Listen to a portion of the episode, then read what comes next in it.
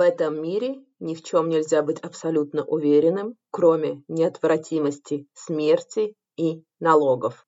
Бенджамин Франклин Человек, изображенный на купюре 100 долларов в США. Один из семи отцов-основателей Соединенных Штатов Америки, американский политический деятель, изобретатель, дипломат и масон. Вы наверняка слышали еще одно его выражение.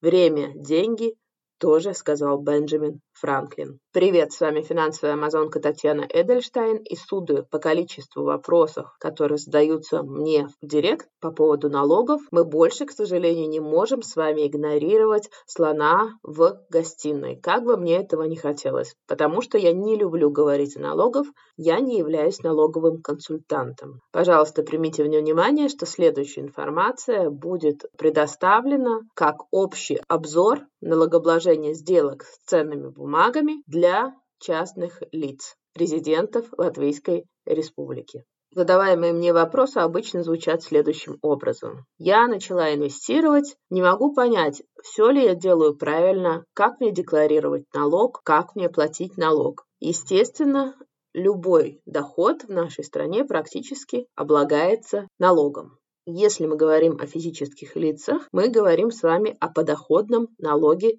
с населения. И ваши доходы от сделок с ценными бумагами так или иначе надо декларировать и уплачивать налог. Также в этом эпизоде финансовой амазонки я вам расскажу то, о чем давно обещала рассказать, о том, как упростить и оптимизировать налогообложение при помощи инвестиционного счета или же investment account или же ieguldījumu конт. Не забудьте, что я даю лишь общий обзор, как происходит налогообложение сделок с ценными бумагами и как облагается налогами доход от инвестиций. В любом случае, перед совершением сделок вам необходимо обратиться к своему налоговому консультанту или поговорить с консультантами службы государственных доходов. Каждая ситуация индивидуальна, и потому я лишь рассказываю об общих положениях, как это происходит. Итак, существует на самом деле два вида дохода от капитала. Доход от капитала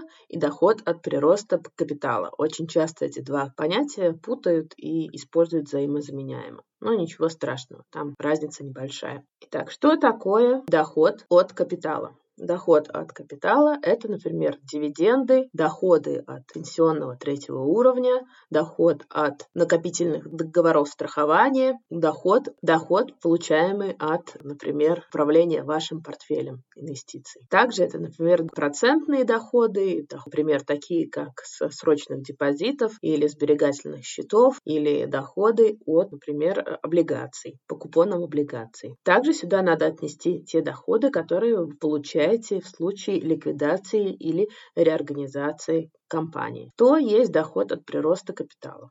Ну, это совсем просто. Доход от прироста капитала – это когда вы продаете ценную бумагу, например, с прибылью. То есть купили за 100, продали за 200. Налоговая ставка по этим видам дохода составляет 20%. Но есть случаи, конечно, когда, например, этот доход не облагается. Про это я рассказывала в предыдущем выпуске финансовой Амазонки про сберегательные облигации и про государственные облигации стран Европейского Союза. Также в Латвии существует специальное регулирование дивидендов в случае, если предприятие уже заплатило по ним подоходный налог с предприятий.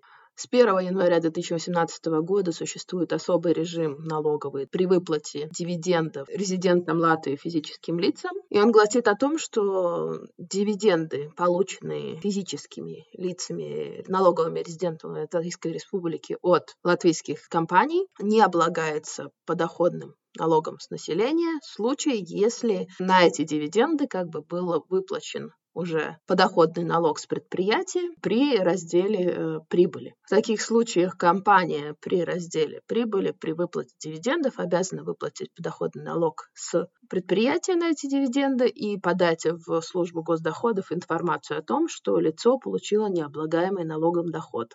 Также это распространяется в некоторых случаях на дивиденды, полученные из европейских стран. Но об этом вам стоит, опять же, пообщаться с налоговым консультантом. В случае, если мы говорим о доходах с капитала, например, о процентных доходах, о доходах э, со срочных депозитов, в большинстве случаев, если ваш брокер или если ваше кредитное учреждение, ваш банк держит ваш счет и выплачивает вам эти суммы, в таких случаях, как правило, декларирует вид и удерживает налог само предприятие, как бы сам банк или сам брокер.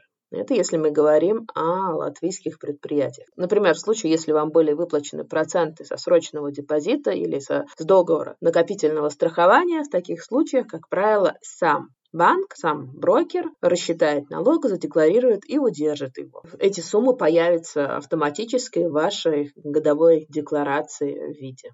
То есть там вы сможете все посмотреть. Также вы можете, естественно, попросить выписку у своего банка или у своего брокера. Хочу вас предупредить, что это не во всех случаях так, потому что, например, если у банка там нет информации, то, возможно, он приходят какие-то непонятные платежи из-за границы, о котором у банка нет информации. Этого он, естественно, делать не будет. Также в случае, если вы получили доход от индивидуального управления вашим портфелем, то есть, если вы брали портфельного управляющего, и при наличии положительной разницы между стоимостью активов, переданного управления, и стоимостью активов, изъятых из портфеля в течение срока действия контракта или в конце контракта, также инвестор несет ответственность за декларирование доходов и уплату налогов. Если вы передали деньги в управление в портфель и получили больше, чем вложили, тут вы являетесь ответственным за декларирование и за уплату налогов. Напоминаю, что ставка налога 20%. Теперь давайте посмотрим на случай, если э, происходит прирост капитала. Когда это происходит? Например, если вы продали ценные бумаги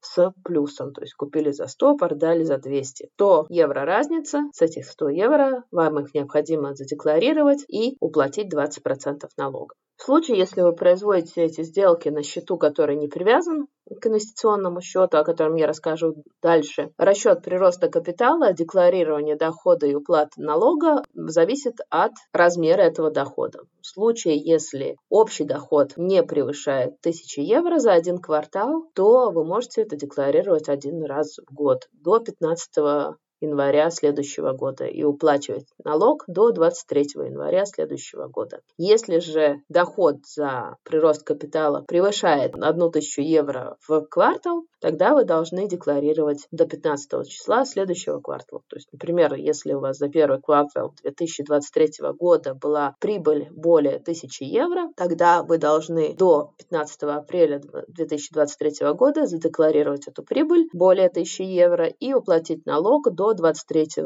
апреля 2023 года, соответственно. Теперь давайте поговорим о инвестиционном счете. С 2018 года у нас в Латвии существует очень-очень удобная вещь. Такая же вещь существует, насколько я знаю, и в Эстонии. Что-то похожее, по-моему, было в Польше, который называется инвестиционный счет или Ieguldījuma konts или investment account.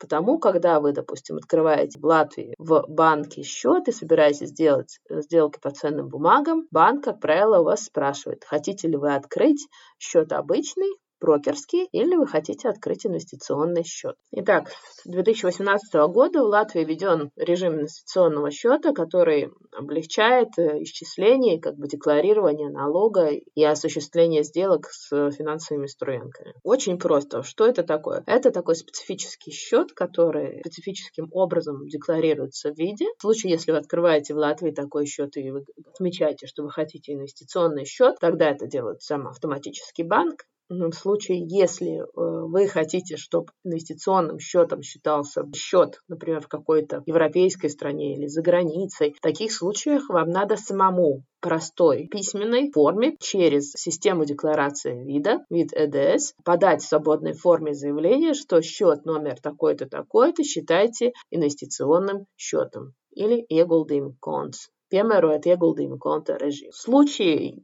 когда у вас наличествует этот инвестиционный счет или егулдеймый конт, подоходный налог с населения не уплачивается до тех пор, пока сумма, выплаченная со счета средств, не превышает сумму внесенных средств. Ну вот смотрите, например, в 2019 году вы открыли егулдеймый конт для того, чтобы заниматься операциями с ценными бумагами. Вы положили туда 100 евро. И так долго, пока вы с этого счета не сняли сумму, превышающую 100 евро, например, 101 евро, вы не должны декларировать это, и вы не должны уплачивать налог. Как только эта сумма превышает сумму вложенных средств, так сразу у вас есть обязательство по декларированию и уплате налога. Таким образом, вот этому режиму этого инвестиционного счета можно проводить много сделок с финансовыми инструментами, с ценными бумагами, как с прибылью, так и с убытками, и не платить налог на прирост капитала до тех пор, пока сумма э, денег, выплаченная со счета, не превысит сумму, которую вы положили на этот инвестиционный счет. Как только она превышает вот эта сумма выплаченная, вы платите 20%. Чем это удобно? Потому что очень просто, сравните. Например, у вас была на обычном счету, брокерском счету, сделка по ценным бумагам, вы положили 100 евро, получили 110 евро назад, когда вы их продали. Значит, у вас как бы раз в год вам обязательно надо декларировать эту прибыль 10 евро и уплатить с нее налог. А в случае, например, если у вас есть инвестиционный счет, вы, допустим, проводите миллиард сделок и декларируете их только в том случае, когда, допустим, через три года эта сумма 100 евро превратилась в результате ваших действий в 300 евро, и вы решили снять ее всю со счета. Ну, то есть, смотрите, вы положили 100 евро, сняли 300 евро. 200 евро у вас прибыли. И тогда вы как бы декларируете ее и платите налог. То есть вы освобождаетесь от чрезмерного административного бремени и также упрощаете себе жизнь. Потому вот этот инвестиционный режим инвестиционного счета – это очень хорошее латвийское ноу-хау. Также я знаю, что оно существует в Эстонии. Но в случае вот с этим инвестиционным счетом обратите внимание, что так как банк, как бы банку не будет понятно, за что и как вы в результате выплачиваете деньги с инвестиционного счета, там декларировать вы должны будете уже сами, и заполнять декларацию вы должны будете сами, и платить налог вы тоже должны будете сами. А банк это делать не будет. Инвестиционный счет может открываться исключительно кредитной организацией или брокером, который получил лицензию на предоставления инвестиционных услуг, которая расположена в стране ЕС, ЕЕЗ или которая заключила с Латвией конвенцию о недопущении двойного налогообложения. Когда вы перечисляете деньги вот на такой счет, который является инвестиционным счетом, который работает в режиме инвестиционного счета, вы должны понимать, что с этого счета на самом деле нельзя проводить каждодневные операции. Например, вы не сможете с него заплатить и не должны с него платить, например, по коммунальным коммунальным счетам. Вот эти деньги, которые уходят на этот счет, они исключительно предназначены для сделок с ценными бумагами и сопутствующих сделок. Например, если вы там надо вам поменять валюту с одного в другое, чтобы купить ценные бумаги или получить дивиденды. То есть этот счет не может оперировать как обычный расчетный счет. Это все-таки специфический счет исключительно для сделок с ценными бумагами. А опять же, если этот счет находится за границей, например, у меня есть несколько таких счетах в странах Европейского Союза, а, поскольку все-таки информация об обмене налогов, она не, еще не настолько развита между странами Евросоюза, ты сам должен написать э, вид через систему ЕДС в свободной форме заявления, что у меня такой-то стране ЕС есть такой-то счет, указать ИБАН, номер этого счета, кредитную организацию, где он открыл, и также с какой даты его необходимо считать инвестиционным счетом, э, счетом, работающий в режиме инвестиционного счета.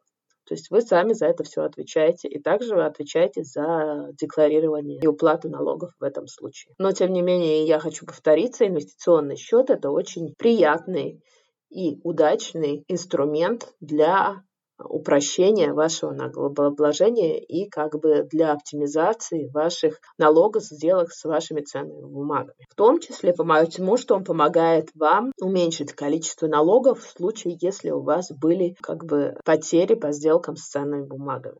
С обычным брокерским счетом это невозможно. Например, один год вы сработали с 10% как бы доходом, значит, с этого дохода вы должны его задекларировать и платить налог. В следующем году у вас, например, были 10 евро потери. Эти потери, они не переносятся на следующие года в случае с обычным счетом, который не работает э, в режиме инвестиционного счета. И, например, если в следующем году вы опять заработаете 10 евро, то есть в третьем году вы опять заработаете 10 евро, вы все равно должны будете с этих 10 евро заплатить опять налог. В случае, если бы это все происходило на инвестиционном счету, то есть в первом году вы заработали 10 евро, во втором году вы, вы потеряли 10 евро, и в третьем году вы бы опять заработали 10 евро, всего вы бы задекларировали и заплатили налог с 10 евро, если бы это был инвестиционный счет. А если это является обычным брокерским счетом, то вы бы заплатили два раза 20% с 10 евро. То есть вы бы заплатили 20% с 20 евро и не учли бы те потери, которые вы принесли во втором году. Потому это очень хорошая вещь, пользуйтесь ей. Я знаю, что сегодняшний, наверное, выпуск подкаста и финансовой амазонки был не самым увлекательным. Налоги это, к сожалению, всегда довольно скучно. Напоминаю вам, что каждый доход облагается подоходным налогом с населения, доход от инвестиций, ставка по нему составляет 20%, за исключением некоторых случаев, когда этот доход не облагается которые прописаны в законе о подоходном налоге с населения. В большинстве случаев ответственный за декларацию платы является сам инвестор. Но в некоторых случаях, например, как в случаях с процентными выплатами, это делает за вас банк. Я надеюсь, что мой выпуск был сегодня вам полезен. Хорошей вам недели и не забывайте платить налоги. Если у вас возникли вопросы, обращайтесь, я буду рада на них ответить. С вами была финансовая амазонка Татьяна Эдельштейн. Пока-пока. Наш юрист просил сказать, эта серия подкастов записана исключительно в образовательных и информационных целях. В рамках серии подкастов я не предоставляю финансовые консультации. Соответственно, не принимаю во внимание ваши цели, финансовые ситуации, ваши потребности, знания или опыт. Любые упоминания какого-либо конкретного финансового инструмента, продукта, услуги, провайдера услуг случайные и не несут оценочных суждений или побуждения к какому-либо действию. Пожалуйста, ознакомьтесь с полным текстом дисклеймера на странице подкастов.